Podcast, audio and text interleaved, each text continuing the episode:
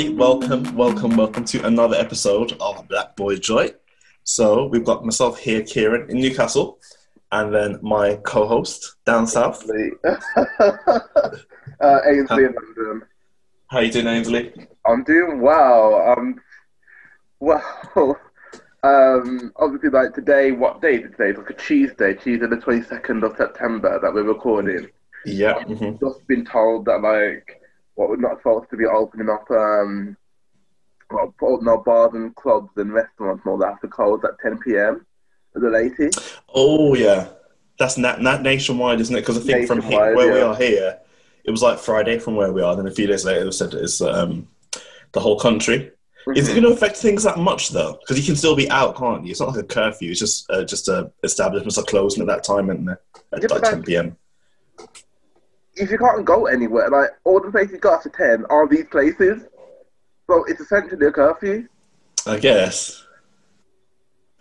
Mm, to be fair, yeah, because you can't really go to a park at the time, can you, with some drinks? It's antisocial Exactly, yeah. Um, yeah, I guess, I guess it's stay till the pubs will close on time and then go home. I don't really, I don't know about you, but I don't do much stuff between um, like during the week. It would just be the weekend, so it's not really affecting me too much. Yeah, it's not like right now, obviously, like on like today, it wouldn't affect me. I wouldn't be at the pub.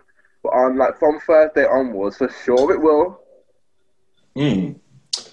I guess um, they're just bringing in these things little by little, aren't they? I think they're trying to do everything they can without bringing a second lockdown. Mhm. Um, but time will tell. It's it's been mad. We've been doing these um, these audio like sort of remote recordings with each other for six months now. I Mhm. thought I really thought it was gonna be temporary when we first started. Like a lot of people Same. thought all the Same. lockdown measures would be temporary. I know Zoom Yeah. have been taking up my money, man. Oh, you got I've got premium. Forget you got the premium account. I, I guess Yeah, it's worth yeah, it after a while. Right. So um yeah, I've I thought it was gonna be temporary too. I'm so over doing like I mean, I say I'm over it, but like this is just the way it is, isn't it? It's not gonna It's not going to change. change anytime soon, is it? Yeah. Yeah. At the beginning, everyone was giving short estimates about how long we'd have to make these adjustments, and we thought, oh, we know, we just suffer for a, a short-term period, and then everything will be back to normal. We give it twelve weeks maximum, and yeah, it's just foolish. But even at this, I was saying to you the other day, even at this point, I'm looking at next summer, thinking these big festivals can't carry on if there's no vaccine. You can't have hundreds of thousands of people gathering somewhere, and um, and no kind of effective cure between now and then. And I, and I don't, I don't think they are going to find a vaccine either. they might um what they might do they might still have the festivals but like try and do them socially distant so like let's say for instance with Glastonbury if they usually have a cohort of like 200,000 people that go to the um go to the field at one Mhm. time they might make that like 100,000 or less than that so we've got some revenue coming in you know what I mean I guess so. They should get rid of the families that go. well, they should. I know you're obviously you're very open minded with the Glastonbury. Like when, when we've been before, you've said, "Oh, it's for everyone," and blah blah blah, which I, I understand. But I know we've been there sometimes, and I've seen families there with little kids. Surely their tickets should get revoked first. They can give them a refund because it's true though. When you go to Glastonbury and you're ten years old, like what are you doing? Like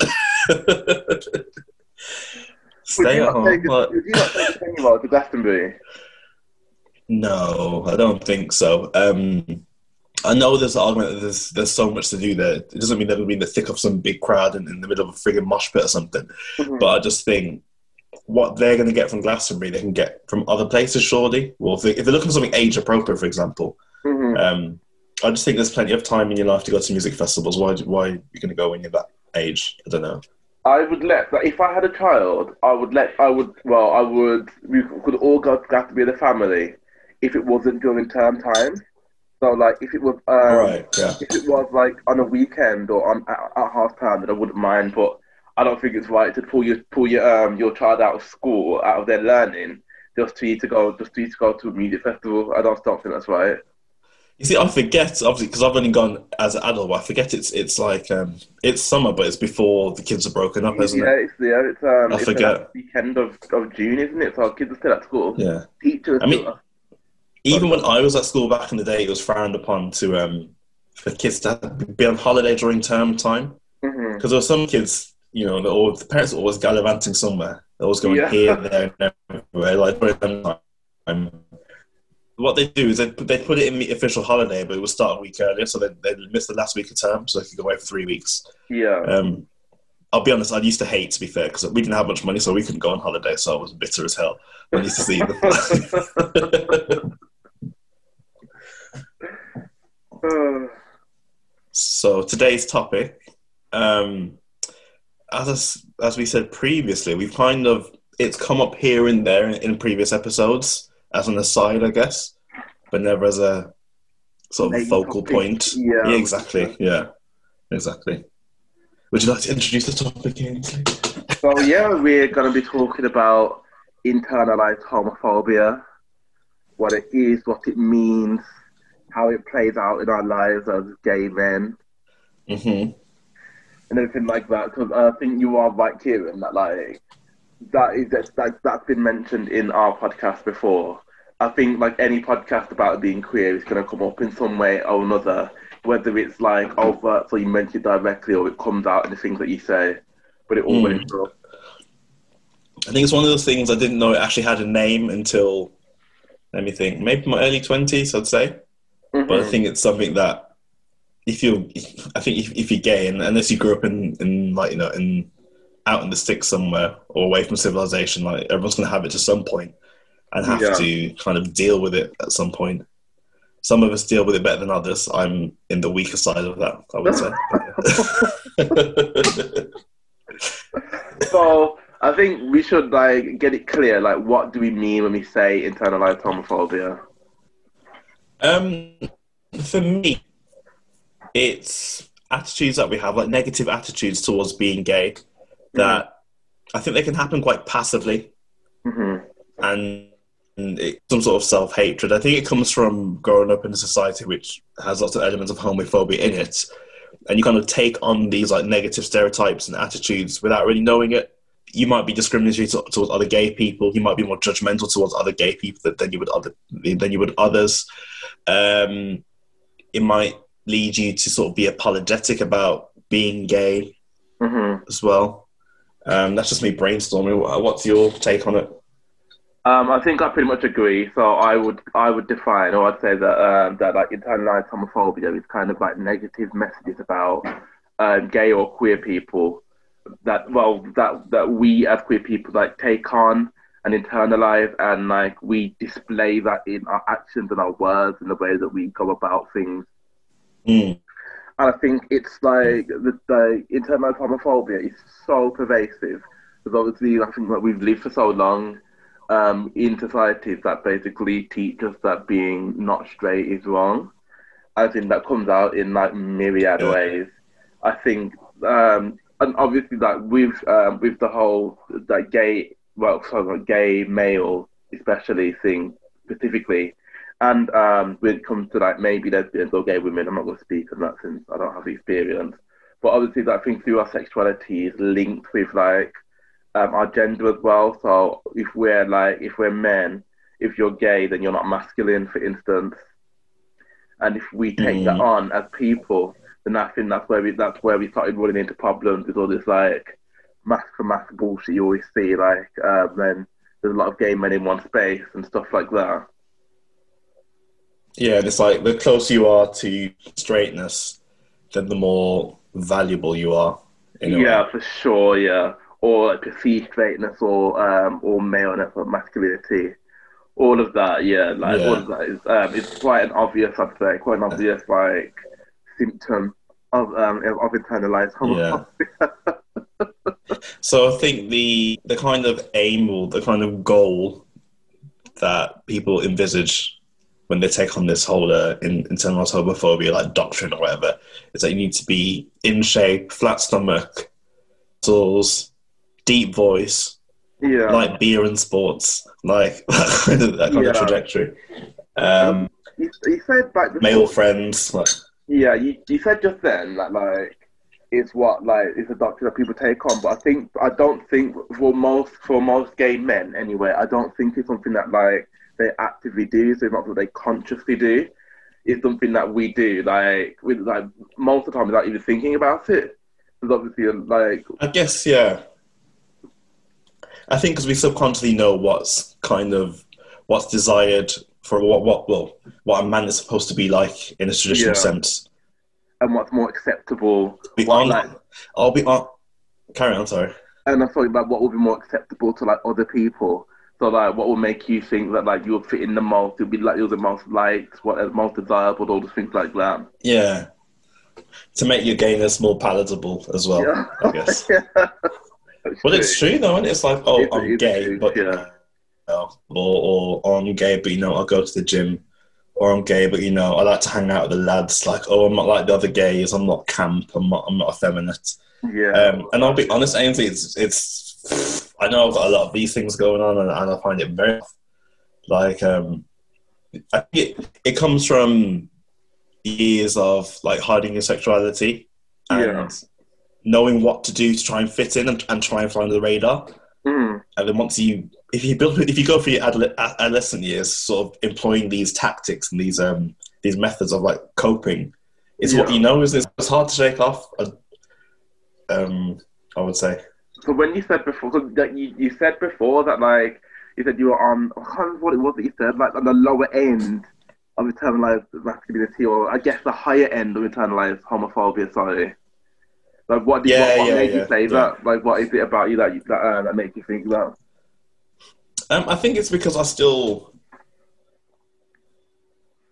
I know, like I'm, I'm just being very honest and raw here. Like I, I feel that if I was straight, I'd be very homophobic. What really? it's just it's like, obviously I can only hypothesize. I don't I don't know um, obviously, but I think it's growing up. I think I've always had the archetype of what should be like, like boisterous, hmm you know, argumentative, moaning or bitching about stuff. Um, you know, fights when uh, when things get too much, and anything I've seen that's contrary to that, I maybe have.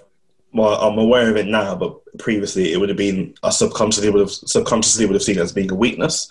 So whenever whenever I saw like sort of effeminate men or camp men, and I see it as shameful and like, oh, what you doing? Why you acting like that for? It's just weird. Like men shouldn't be like that. Um, and I have calmed down definitely, but there are still vestiges of it. I, I find it incredibly hard to shake off altogether. Um, Yeah. I'm, I'm I'm being as open as possible. Like, i you know what I'm like. I'm not going to say. I'm not going to say. I'm not going to give you a PR version for the podcast. I'm just going to say what how I feel and what I'm thinking. Fair enough. Um, I was surprised that you said that. I'm really surprised that you said that you would be, if you were straight, you'd be homophobic. But you gotta look at like, I think you make a point that like, Sorry, I shouldn't laugh. so, but hearing you say it, like hearing you repeat my words, has made me laugh. To be fair, I think, oh wow, that's a wild thing to say. Isn't you that Um, yeah. So what? Like, I think like, obviously you mentioned like the way you do like the way you were raised, the environment that you were in, all of that, which I get. But I think you've got to also look at like all the people around you, and like your brothers aren't necessarily homophobic, are they? Or are they? um, not particularly, I would say. So um, surely, if you Varies, but yeah. Like then you wouldn't be. And like, and there were other markers for that as well. Because like, if someone is, or someone, I mean, it's a really, it's a really wild thing to put that large space to put your mind in. But if you think of yourself like as a gay man, Mm, um, like you can still be transphobic, can't you? And if absolutely, hundred percent. Yeah. yeah, and right. if you were gay and transphobic, then that's probably the big indicator that if you were straight, you probably would end up being homophobic. But it kind of means that like you can only see your own struggle, you can't see somebody else's. The thing, I don't, the, the, angle I approached it was is that I had an idea of what what was seen as normal, what was standard. You Yeah. know, all the people that have power, how do they act like? And thinking, I don't act like that. There's something wrong with me, and I need to get like them. I think that's where it comes from. yeah. So like, are there any like, is there anything that you do, you reckon, day to day that you think is like has come from that? as in sort of how I act that's influenced Yeah. by internalized homophobia. Yeah. Um, um, I'm trying to think. Like, I don't think I walk in a particular way. Do you know what I mean? Like, like my, chest, my chest puffed out or something like that. Um, no, I think I, I think I would try and avoid anything that would be effeminate, and and like it's not like it's not like a 24 hour kind of. I'm not on watch 20 for 24 hours a day trying to. I'm not on like you know camp watch. I think that's quite common though. I guess. Do you not think that kind of like that self surveillance thing that you've got is like is like as a direct result of it? Oh, absolutely, yeah. Um, I like it's definitely it's definitely a symptom of internalized homophobia. I think it gets to a point where I'm thinking, do I want to do something about it, or have I learned just how to cope with it and accept? No, from a psychological point of view, it's not ideal, Mm. but it kind of works just from a getting along in day to day life thing. Hmm Which is interesting because I know when I hear my voice recorded, I think I sound quite camp to fair, but I don't hear it in my head. But when I hear my voice played back. hmm Um, you know, people make the joke about you know when you see. I Again, this isn't me, but just it reminds me of it. You know, when you see on Grindr profiles, we get guys see absolutely no camp guys, blah blah. blah. Yeah. I well, I've- those guys on Grindr, man. Just like I just think that it's just like there's such just such a cliche, man. Just like why do you have to be like like the bottom rung, like the lowest common denominator? Like, I don't. we- so I feel I've had some improvement like that. So when I was much younger, I used to be quite anti-camp, but now um, I found men attractive who are camp. I know that people don't like this, but we know what I mean when we say straight acting. But I kind of like a range of kind of personalities. Mhm. Um, and even when I was sort of less open minded, I wouldn't put any no this, no that at all to bear. Like Yeah. whether it's about race, age, whether it's about body type, but I think it's just really like really, really crass and just tasteless. And Yeah. kind of rude as well, to be fair. I think if you're gonna if you really have a preference, I think you should waste and like if you have really want to state it, then just state what you are looking for. There's no point in saying what you aren't. Yeah. But yeah, I'd, I'd, I'd never be one to sign and say, "Oh, if you can't, don't even bother speaking to me." I think that's uh, Oh, Not my just- style. Yeah, I think that genuinely, like this internalized homophobia thing is just so rife. It's just like yeah, it's obviously like that's where like internalized homophobia is the reason why that like terms like straight acting, like straight acting is a thing, or like I said mentioned Yeah. earlier, like masc for masc, or no camp, no femme, like all of that, like all of that stupidness um, there's like um, I was listening to a different podcast, and they were saying that like the Mhm. most popular cat- uh, porn category for gay, like for gay men, is the straight category. that doesn't surprise me at all. yeah, um, and that's that's the See, reason. right, so as- you know, I do tend to find straight men quite attractive often. yeah, um, Um, obviously, it doesn't obviously doesn't lead anywhere. Obviously not. Um, whereas you're quite different, and you have said that as soon as you know someone's not interested in you, that kills any kind of. Absolutely. I find it extraordinary to be honest. I find, actually find that extraordinary. Like, no, I think that it's because you know you get the idea floats around that gays just like what they can't have, or they like the chase. I don't think it's that. I've always thought it's simply that. So I'm sorry. I've always simply thought that whatever is closer to the ideal man, i.e., being mm-hmm. super masculine, that's just what's attractive. I think straight men have a self aware, well, sorry, a lack of self awareness mhm, compared to gay men because a straight man's not trying to attract a other man. They're like they're sort of masculine, but like trying to be. It's like an effortless manliness that they have about them, and Mm. it's like for example, like you know, if you have, I'm gonna be. You've got a gay guy with a good body, like good biceps, like good arms, chest, and everything, and, a- and a big butt. Like Mhm. they'll kind of dress in a way to show it off a lot of the time. Yeah, Whereas straight dude, they won't be showing off; they'll just be doing it, and they'll be oblivious to it. And I think that's Yeah. what's attractive about straight men. Obviously, these are big, broad brushstro- brushstrokes. yeah, I'm sure you know what I mean. Like it's, um, I think it's that kind of um, lack of like not being aware of their attractiveness to the same sex, which is what makes straight men more attractive, and just the fact that they're they're straight. yeah. but do you not think that like there's a bit obviously said that like the most like the most attractive man is one that's like more masculine or whatever and doing X, Y, and Z, going to the gym, like fucking like um like inject protein shakes into their veins or whatever. But do you not think that there's like a certain thing that if there is like a straight man and that you can attract them or that like you can have like you can have this per like this person who is like your ideal, is that not part of it as well? That like you can kind of like quote unquote mm. turn one or or like see a person who is like perceived as straight be turned like into gay or like will have sex with a gay with a gay man. So there are some the whole unattainable idea that's never been my back, but I think there are gay men who fall into that category of the forbidden fruit or whatever. Like that's the allure that's there. Yeah, it's like someone who, from a gay point of view, has been untouched. They're kind of like a homosexual virgin or something. It's something different and exclusive, isn't it? But I think, you know, who would go around trying to turn a straight man or, you know, try and wait till they're fucking drunk or something? It's a bit sad, really, isn't it? Like, it's a bit oh, cringe. Yeah. I don't know. Like, if people, like I said, if people, like, obviously, if things are consenting and whatever, then it's fine. But, like, I just kind of feel that, like, a lot of people have a bit, a bit more respect for themselves, man.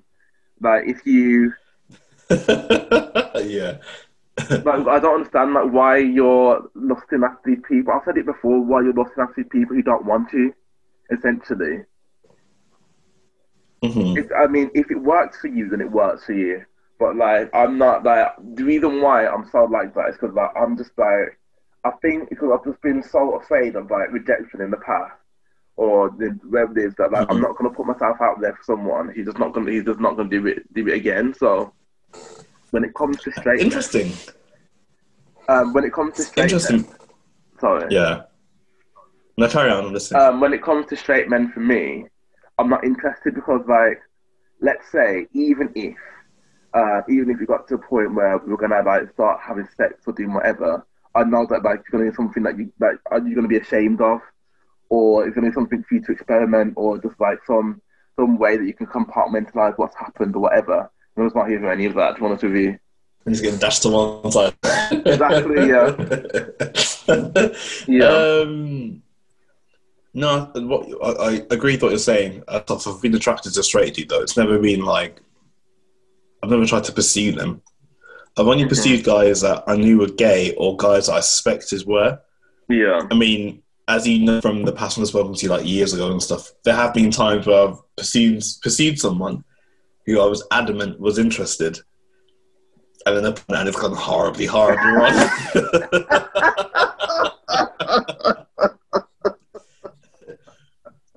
but I I acknowledge that I only ever I've only ever done that when I've been absolutely sure because I'm quite a hesitant person. I'm not very forward at all, mm-hmm. and I think in those one that was maybe a bit curious or something because I would yeah. never put it all on the line for someone that I thought was completely straight, and I would never I don't look into things too much either. Like there's certain way that guys, like straight guys, don't give other guys the eye. For example, they don't mm.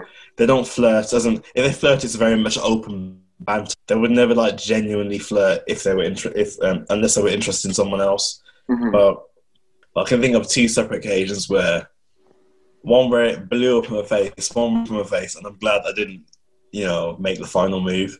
Um, place I worked at for a few months, this guy there who I thought was really attractive. I was 100% certain, you know, winks and stuff like that, mm-hmm. smirks and whatnot.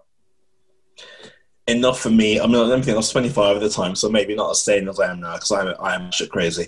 But um, enough for me to think something, enough for me to think that was happening. Um, so I got to Friday at, at work and I thought, you know what, let me shoot my shot like a fool, like in the office, like an idiot. I didn't have his number or anything, so I all I did was I had his work email address. I just emailed him a phone number, like just the 07, nothing else, just the email. Um, bearing in mind, it didn't it didn't occur to me that this person they wouldn't have known what my name was, so it was a new team. Yeah. Next to about four forty five on a Friday afternoon, and I've sent an email. Like my heart's I've never done anything as outrageous and daring as this before and I look over and there's several people huddled around his computer. to me sending email. I'm like, oh shit! I was like, then I saw people look at the screen and look over at me, and obviously they're putting two and two together. Yeah. And in front of the computer, and I had to just pretend I didn't know what was happening, typing my letter away that I was writing to a customer. Like, and I thought, so shit. I wanted the ground to swallow me, but um, I think essentially, uh, basically, so I to this day I'm convinced he he was. I, I'm convinced that, that that dude was flirting. Like to this day, no one will ever convince me otherwise. Right. Um, I think he didn't know what my name was, so when he got a, a phone number from a random like name, he would have thought, "What the fuck is this?" And he showed it to other people who would have known what my name was. yeah. Um, and bear in mind, I wasn't out at the workplace, but from that point on, I think people would have Oh, put two oh, and two yeah, together. you're out there, right? Rela- yeah, exactly, yeah. Um, and there was a whole like two or three weeks after it, it was super awkward. Obviously, no one ever said anything to me about it ever. Yeah. But actually, no, tell you like they did later. But um, I just uh, that was just me being reckless and I just shot my shot in it. So oh god, I think it's- it's- horrendous. it is. Cr- it's cringe, but I think one thing I've learned from that episode, I, I, I guess I could have learned without without it happening. One thing I learned was, you know, don't anything don't do anything like that over work correspondence. I just strip it. I said I could I could have been told that beforehand, but um, I mean, yeah, I, I told you it was cringe. I'm in very much in favour of like shooting your shot. Where you've gotta be a bit slicker than that key man. Like, like had you even spoken to this guy? Like, had a chat with him? No, but Ainsley, the chemistry, man, the energy and the chemistry, like it wasn't in my head. Do you think I would have done something like that if I wasn't sure that you know, the the interest was recipro- reciprocated?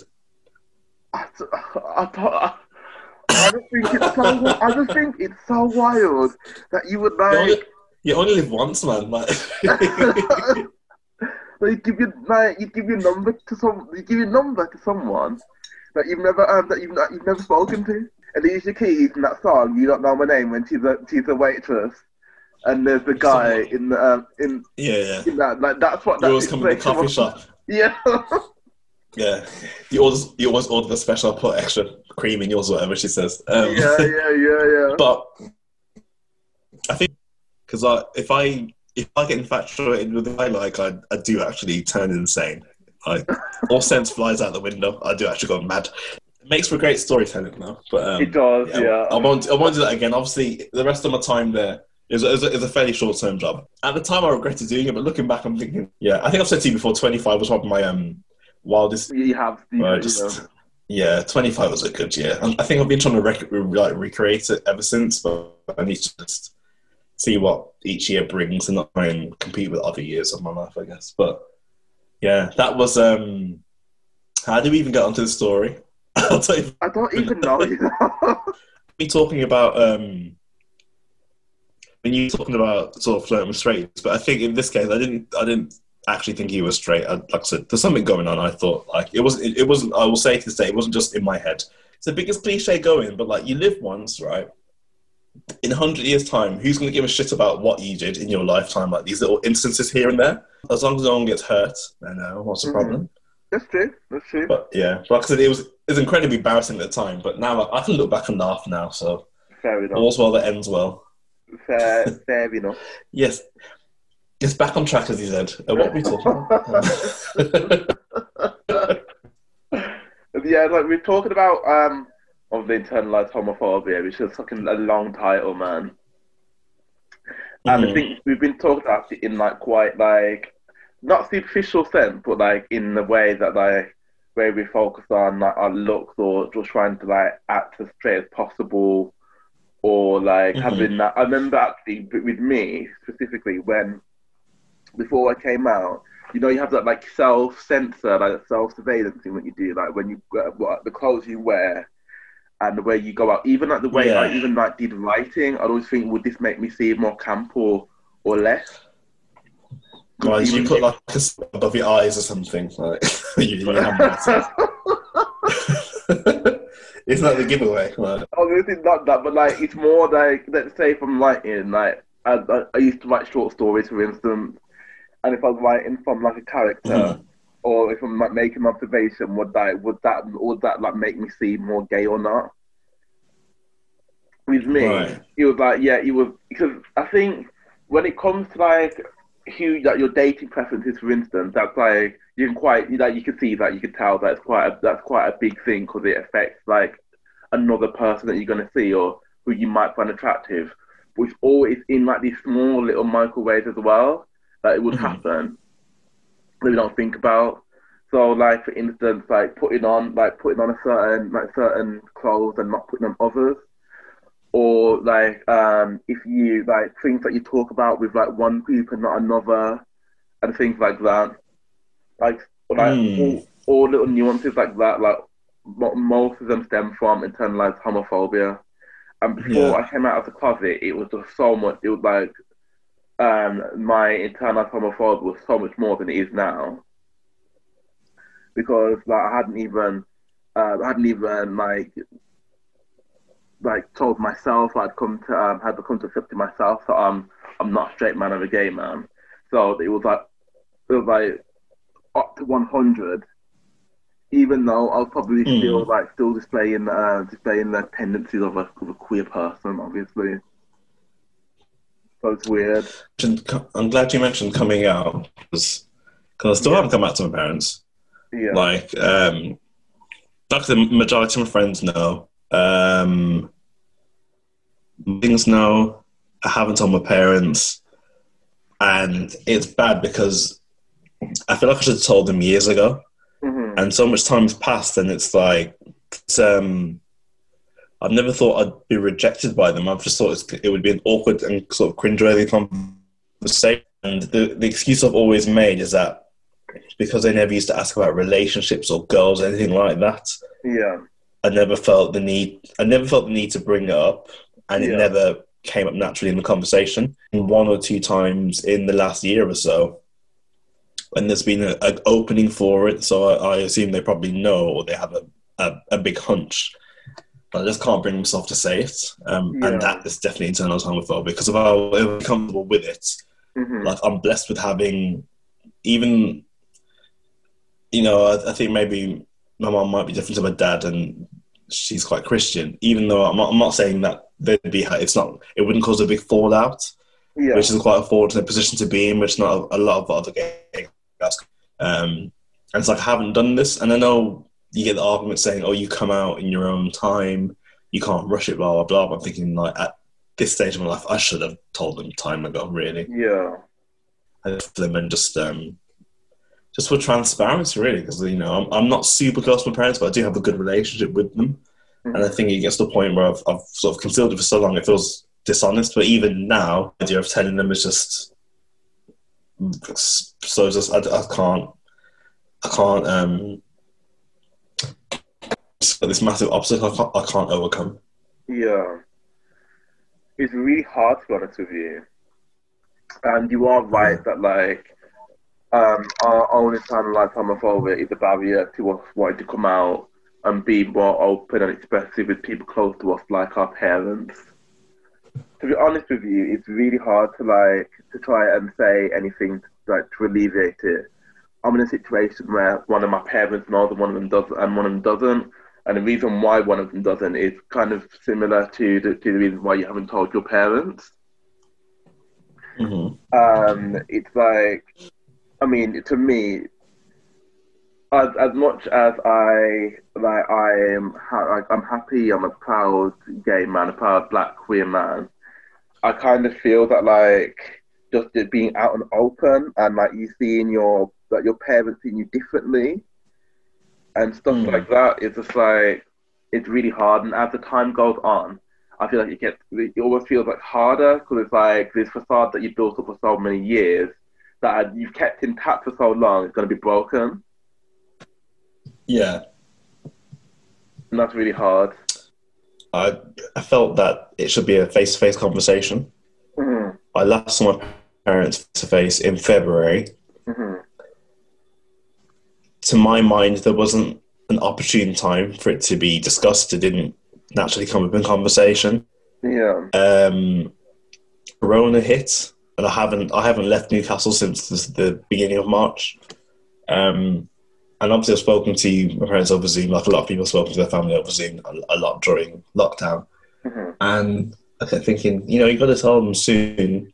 and I always make an excuse, but then I don't know what you think, but I think telling them something like this over a video call is a bit. I think that's a bit weird. I think it needs to be a face-to-face combo whenever Yeah. the opportunity presents itself. But then I feel like when that happens, I'll just make another excuse for it. Um, and I have run out of excuses, really. Like I said, I'm in a much more favourable position than a lot of other gay men, and I- I just should tell them, I guess. So, do you think? Um, do you think there might be an element of shame in what's prevented both of us, actually? To be fair, That was definitely shame. Absolutely, it's 100 percent shame. If I had nothing, if I was, if I had nothing to be ashamed about, I would have, it would have been in, an inconsequential detail. I said, "Oh yeah, by the way, you should know."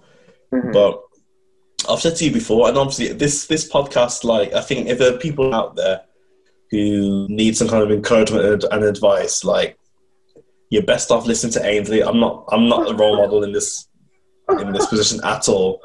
But I've said many times I, I don't think I'll ever truly come to terms with being gay though. Um, I feel like there's always maybe that kind of shame somewhere.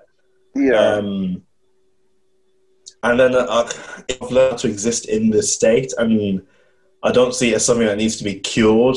Which I don't know how how you might feel about that, but the, the like the question of there is a, shame there when I think about telling my parents. But I, I don't feel like there's anything I need to just combat. That's just a case of I'll tell them at some point. Um, yeah, I know, I know. Most of us, no matter what your background is um, or your life experiences, I think most adults could do with some kind of therapy um, Mhm. when you want to get to age or either. But for me, it's another. It's just one of these ideas I have that I never do anything about. Um, Yeah. But the whole kind of internalized homophobia, I don't think I can shake it off completely. I don't think I ever will. Um, which is what I was going to ask you about before. Is that needs to be nipped in the bud at a young age, or do you think it can be combated like later in life, like internalized homophobia?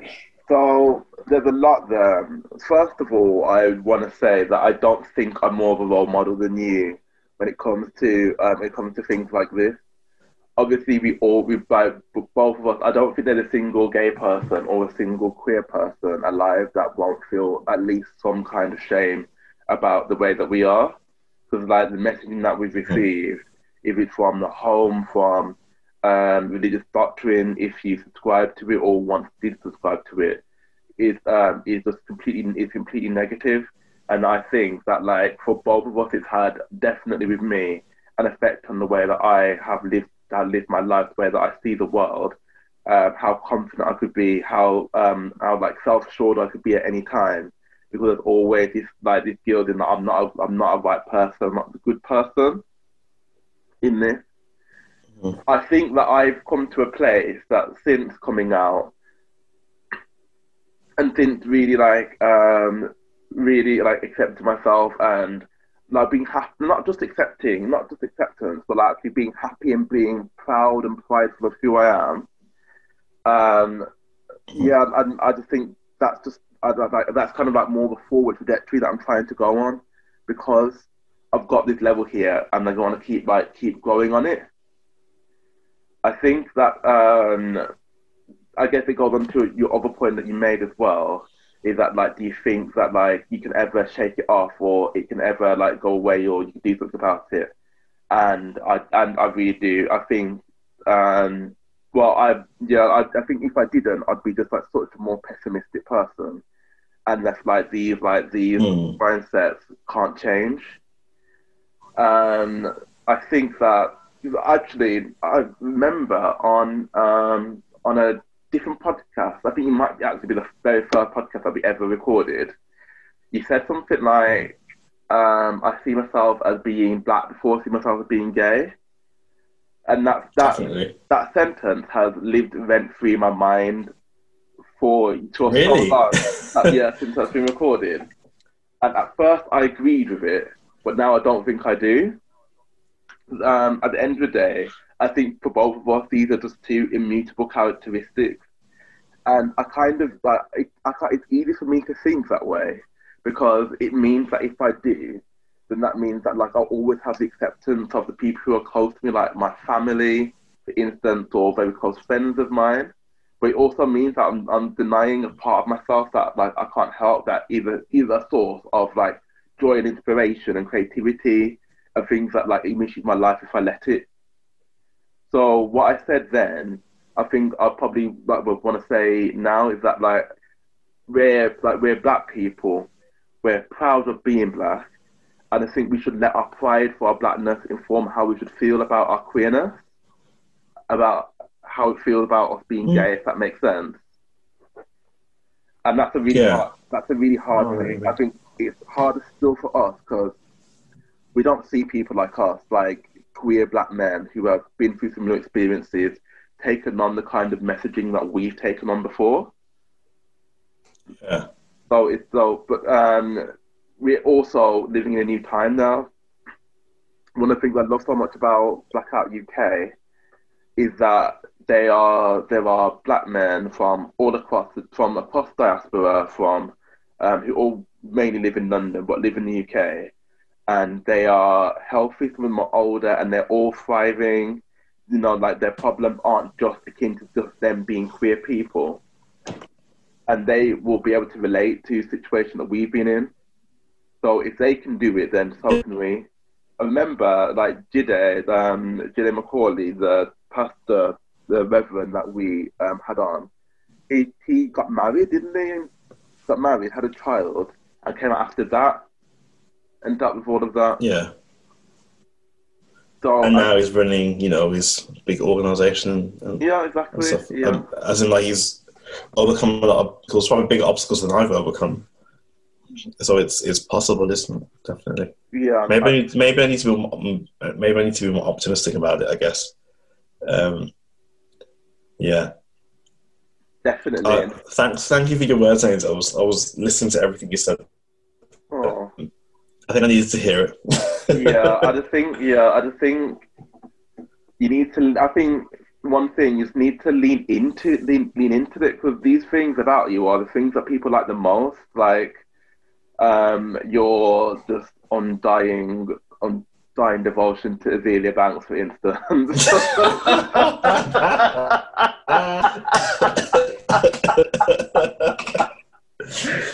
and to actually, my about, last breath, oh, I love that woman. That. actually about that, uh, have you seen on Twitter um, an old Breakfast Club interview that she did in 2018 has resurfaced? An old Um, what? Sorry. An old Breakfast Club interview. Have you seen Is it? that when that interview? She's got like a sort of bob wig, hasn't she? She had, yeah. thing? Yeah. And um, Charlemagne the God asked her, always like, my intern said that you make music for gays. And she's like, I do. And, then, and then there's like a long Yeah. silence. And she's like, what's wrong yeah, with she that? says it unabashed. She's like, so what now? Yeah. Like- you, you talking about that, that video and the, that clip on the Breakfast Club? I think you might have seen it was a part of a longer clip where it was just Yeah. a bunch of her quotes because she watched, is hilarious. um, I, like watched, I watched, so I listened to, because I'll, I'll do my work today, and I listened to the whole thing, so I listened to pretty much about the entire interview. And, like, one thing I will say, because I actually haven't watched, like, a, a whole interview with her, like, just her talking. She still says some hmm. wild shit, man. So it's some wild, yeah. wild shit. But she does like, and like there are certain things that like that that Charlemagne got asked her that she just doesn't answer, which I guess is fine. But like, Mm. it's kind of things that you want that you kind of want to want to pin her to because it's the reason why people think that she moves so mad. But outside of that, like if you take the like coarse language aside, there are some things that she does say, which like does make sense, kind Yeah. of. And yeah, um, and like I think there's a kind of refreshing honesty and like forthrightness about her that you don't get from other celebrities. Yeah, And I think it comes from just not caring what people think. She's, I think she said a long time ago, she wasn't fussed about making lots and lots of money. She was about making music that was radio friendly.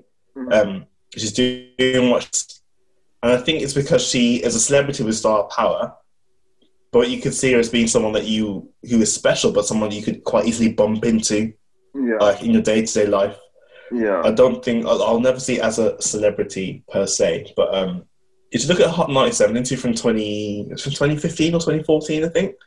Yeah. Um, she's just got a lot. Obviously, there's a lot of wildness with it, but you know what I like? I like chaotic people. I'm not. I'm not here for you know. I'm not here for presentable people. People have all this shit together.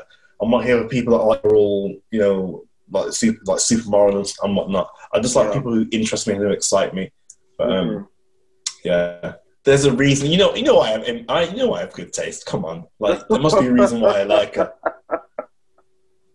The Uh, amount of time she's the amount of time she's come up on, on this podcast is mad, isn't it? She's come up like I think she's probably Oh. the most quoted artist. she's just hilarious. I think, yeah, I think- she's got. Remember that like it is black gay. We like we have black gay men on this podcast, and Yeah. um, like got um, most of the fan base is gay in it. Like yeah, well. yeah. So because um, even um, he had on the sex worker, he mentioned the Lady Banks. There's like no prompting either. like, yeah, yeah.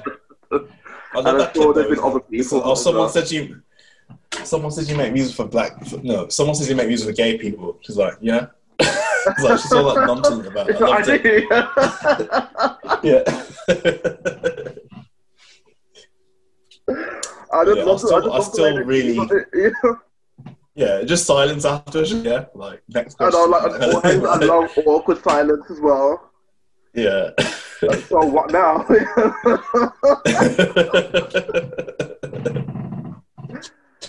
so I was gonna wait till we did spot. I might not do the spotlight now. Um, on our Instagram page, um, I started doing because this is gonna be a longer story than I thought it would be. But um, I'll be doing like mini reviews of like albums by QPOC with people of color. yeah. Mhm. Um, that's an extension from like before we did this. Well, before we like went on Instagram and stuff, I used to do like really short reviews of albums. And so I listened to an album um, today to review, do a two minute uh, two minute review, like a really short one, by a guy called Ian Isaiah. He's like released quite a few albums. He's some he's from somewhere in the states. I, can't, I don't know which state he's from he's like quite like a bit femme, like a bit kind of like kind of like goes between like masc and femme in the way that he looks, and like um, his previous albums have been very raw, so they like have a mixture of like dancehall and R and B and lo-fi and trap and stuff like all mixed into like one sort of thing, which is very hit and miss. Mhm. I thought the production on his other stuff was like a bit ropey in places. But I listened to this album. It's only like half an hour long, less than that, and I fucking loved it. It was so good. Oh. Like the direction has changed in a massive way. But before he was like mixing genres, mixing styles, whatever. Now he just decided to make like a complete funk album. It's Mhm. like if um if Rick James and Daft Punk had a baby. Oh wow. Okay. and It's quite a birthed it, description. yeah, and that's what the album sounds like. Um, like um, on, on his other stuff, he always used to do stuff like put in like um, like skits where they have uh, answering machines and stuff, and his lyrics would be filthy. So like when I heard him like start off, and there was like this really smooth saxophone in it, I was like, "What's going on? What's what's happening here? What's happened to the sound?" and that's like that's realised about the whole thing, and I think it's so good. Uh, What's the album called? Um, it's called Auntie. Auntie. I think you posted it on the page today, didn't I you? did, yeah, I did. Yeah. I'll give it a listen. Uh, my favourite song on it is called First Love. Um, I've um, I've shown it to two people to be fair, and it's actually gotten quite mixed response. One person, I won't say who, said that they found it a bit a bit cheesy, but they're straight, so their opinion doesn't matter as much. And then another um, another friend of mine, um, he to it as well, and he liked the songs, but he preferred his old, more like raw material. But this is like it's honestly, I, I, yeah, I really like it. Like I said in my Instagram post, I like I can't recommend it enough. and I really can't recommend it enough. Yeah, um, he's uh, he's um, an artist that doesn't really get that much exposure. Although he was featured in Vogue magazine, with, um, weirdly, to promote this new record. So do you think I should head in straight for this, this for latest this album? album, yeah, don't listen, Right. don't don't listen to the ones before. The ones before are a bit weird. As well, 'cause I, I don't have the best concentration span, so the trend of doing sort of 30 to 35 minute albums, I'm all aboard with that. Yeah. I love it. It's true, though, 'cause it's, it's, I think it's a perfect amount of time. You don't lose concentration, hmm and it's it's just a convenient time frame as well. When uh, albums back in the day were, if the album's past an hour, no, I'm not going to listen to it in one go. I just can't. Yeah. Like, I'm sure I've got ADHD, just undiagnosed, but yeah. Um, well, I I think that- I think give that a that's quite normal to be fair. Like if there's an album that's uh, uh, over an hour long, it's gonna be it's hard to maintain your like sustain your concentration for all of those songs. Even if it's excellent, like it's hard to concentrate. I think Yeah. for that amount of time. Like, Um, Teyana Taylor, who I'm sure has come up before in this podcast as well. She's released a new album. I think I don't remember what the album's called actually, but there's 23 songs long. did she release that late 2019? I think it's either late 2019 or in 2020. So- Big the bill the album of her. So it was like an EP slash album. The one is it from 2018? The one that everyone knows. Rose in Harlem. Oh yeah, Love um, Um. Kate. That's the one. Is it KTSE something like that? Yeah, I can't Yeah. remember the name of it. Um, I've not listened to anything since then, but I saw she had. I know she's had an album since then. Mhm. Um, should I listen? Do you think the one from last year or year, whenever it was? I haven't listened to it all, to be honest you. I've, I've listened to like the first five songs, and because I know there's so much to go, I just can't. I just can't do it. It, it sounds bad, but I, I read. I just can't. Yeah. Like, through it. So Especially in our time when there's just when- in our time there's information everywhere and social media and smartphones have, have destroyed the concentration of our generation. Mhm. Like you come out with the long ass albums, come on. There's a lot to ask for the listeners. But yeah, interesting. I will give it. I'll give it this. So this this album that you mentioned by Ian remind me please again. Ian Isaiah. Ian Isaiah. Yeah, it's called Right. Auntie, the album. Oh, And my, right. my favorite song, like if you only want to only want to listen to one song, listen to First Love. I think the production is so good on it. Like just little things, like little things to keep your interest in the song. Especially like with like disco songs or funk songs, they know they have that groove that keeps ticking, that keeps like keeps going, keeps ticking. And so like if you add like Hmm. a bit of a, a bit more of a beat in like the middle A or something like that to like keep the interest going throughout it, it does it so he does it so great in that. And he Okay. has perfect Yeah. voice. You know, like Rick James has that kind of like falsetto, kind of like sex god kind of like. Kind Yeah. Of, like, puts on it. Ian Isaiah does the same thing. In Okay, that. you're selling. You're selling it well. That's my evening planned out. So I'm going to watch Great British Bake Off, which starts uh, tonight. and Okay. then after that's finished, I'm going to, I'm going to give uh, this album a listen. Now that you mentioned um, Great British Bake Off, there's a guy Mhm. in that um, in Great British Bake Off who was like in the advert, and I really can't tell if he's really hot or not. I'm not gonna say his name. a current series or a past series? Pardon? Um, the new That's series mis- or the one that we're about to watch, like in about 10 Like. I, s- I scanned, I scanned the new contestants very quickly, like last week. But I'll, I'll have a, a proper look now. But I quite like him. You know Liam from a few years ago, Liam, from 2017. He's really, he's like, he's, he's a black dude. the He black got, guy. Oh, quite- he's really sweet. I- not Liam. he's so, he's so fucking cute. Oh my god, like, I can't handle it. But um, yeah, I, that, his season I watched recently. It's from like 2017, but I, knew, I, I was aware of him. But I watched it recently. But I just, I fell in love with the screen. He's like, Sorry, you just want to, you just want to give him a big, don't you? he was that time. Liam. Liam, Oh yeah, And Liam dude from a few years ago. Do you remember Selasi? He is the epitome of big dick energy. He's got, yeah, he's got a calming presence in it. And, um, like you can tell that he's confident. He's not cocky. He's not arrogant. But he's self-assured. Yeah. It can go on record that I, that I. I mean, I said that I don't like straight men, and that's true. But like Selasi is like he's a straight man who I find very attractive. He's got a, he's got a jollof rice um, video on YouTube. Hmm I say this because where, where's he from? He's not from. He's not Nigerian. He's either from Ghana or Senegal. I can't remember. Probably Ghana. It's probably Ghana because the whole jollof thing is between Nigeria and Ghana, isn't it?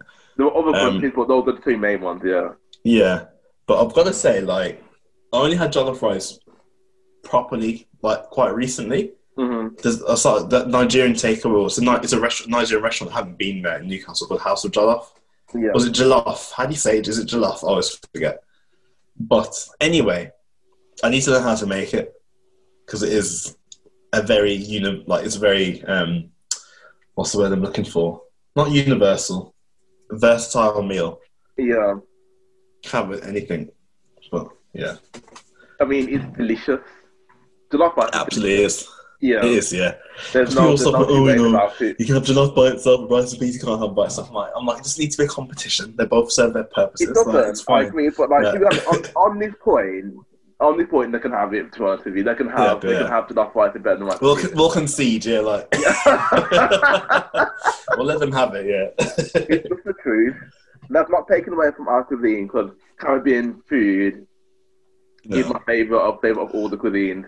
Exactly. But yeah, but like it's just one dish, isn't it? It's just rice, rice and peas. Yeah, If you want, if you if you want that so bad, you can have it. yeah. I need to do more like um like you know more of that cooking though. To be fair though, you know because I don't I don't cook anything from like any traditional meals. You know, even though I see my mum and dad cook them when I was growing up, I just don't really Yeah. venture, and I feel I feel shame, you know. Well, I think you might struggle to get some of the um, some of the ingredients you need up, up there in a um, up there in Newcastle. you can't. Oh, there's one area. The first place I lived when I moved up here, it's like Lazelle's in Newcastle, but there is one Right. area, Okay. and there's like a there's like an Asian shop where they sell all the different herbs and spices. I'm sure they must do like Scotch bonnet plantain, all that in there. Surely, Yeah. but I never go there. It's not even far away. Just jump in the car and I take myself there. Yeah. um, You can do it like Let me stun on these housemates.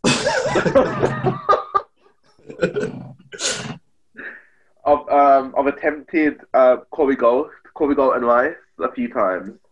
I can make curry goat. That's one. That's one, of the few things I can make. But yeah. Yeah. Um, um obviously like rice and peas and chicken is fine. I Mhm. can do I do a good um ackee and saltfish as well. Which is delicious. So when I say curry goat's one of the few things I can make, I think it's the only like traditional West Indian dish I actually do. To be fair, I'll, I'll do curry chicken and curry goat. Yeah. Um, I for shame, but I'm not a confident rice maker. I don't make rice often, and also I started. Oh god, I can't eat recording. I, I, I used to I, a few years ago. I started buying the packet rice that you just boil Oh, quickly because I only want like hundred. Yeah, my, my, my mum found out. My mum found out she was disgusted. She she hit, she hit it well, I could tell. But like, I only want half a pack of rice, like a small portion. And obviously, when you're just cooking for yourself, does it really make sense to make a big pot of rice as well? I can't use that as an excuse, but anyway, I should be able to make rice like you know on the hob from scratch. I'm a bit haphazard at it, and also I'm not really. I haven't actually tried rice and peas properly yet. Um, but I feel at my age that is pretty disgraceful. Um, yeah. yeah. But I'm a, I'm a half decent cook and baker, so I'm sure I'll use like with anything else. Just needs just takes a bit of practice, doesn't it? I've got Yeah. a good I've got a good um, tongue for flavour as well. If I do say so, so myself, Yeah. so I'm not I'm not worried about learning it, but I just need to get on it. I think. But yeah, Yeah. Um, we're Black Boy Joy podcast. Um, we're, I mean, you can probably, wherever you're listening, you can hear us on Spotify. yeah. The link: Spotify, Twitter, Apple Podcast. Apple Podcast always a place to leave a review. If you Mhm. we can't force it to, but it'd be nice if you did. Like Yeah, and a nice glowing review. Tell us how great we are, how great we sound, how you love the topics, anything like that, we'll do. Yeah, you can DM us on Insta or Twitter. We are really laid back people, so you don't need to be shy about getting in touch. You don't need to be shy about being rude. It's all fine.